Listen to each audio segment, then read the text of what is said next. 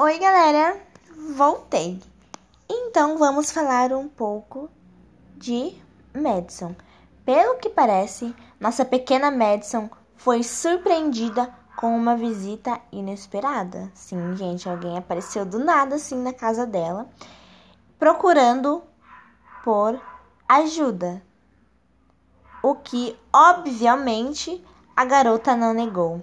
Nossa pequena Montgomery arriscou-se em um feitiço muito poderoso, muito poderoso mesmo, para salvar um homem ferido, um anjo, qual sabemos se chamar Thomas, levando-o para Mors, onde a garota iniciou sua busca pela alma do ferido, para guiá-la de volta ao seu corpo.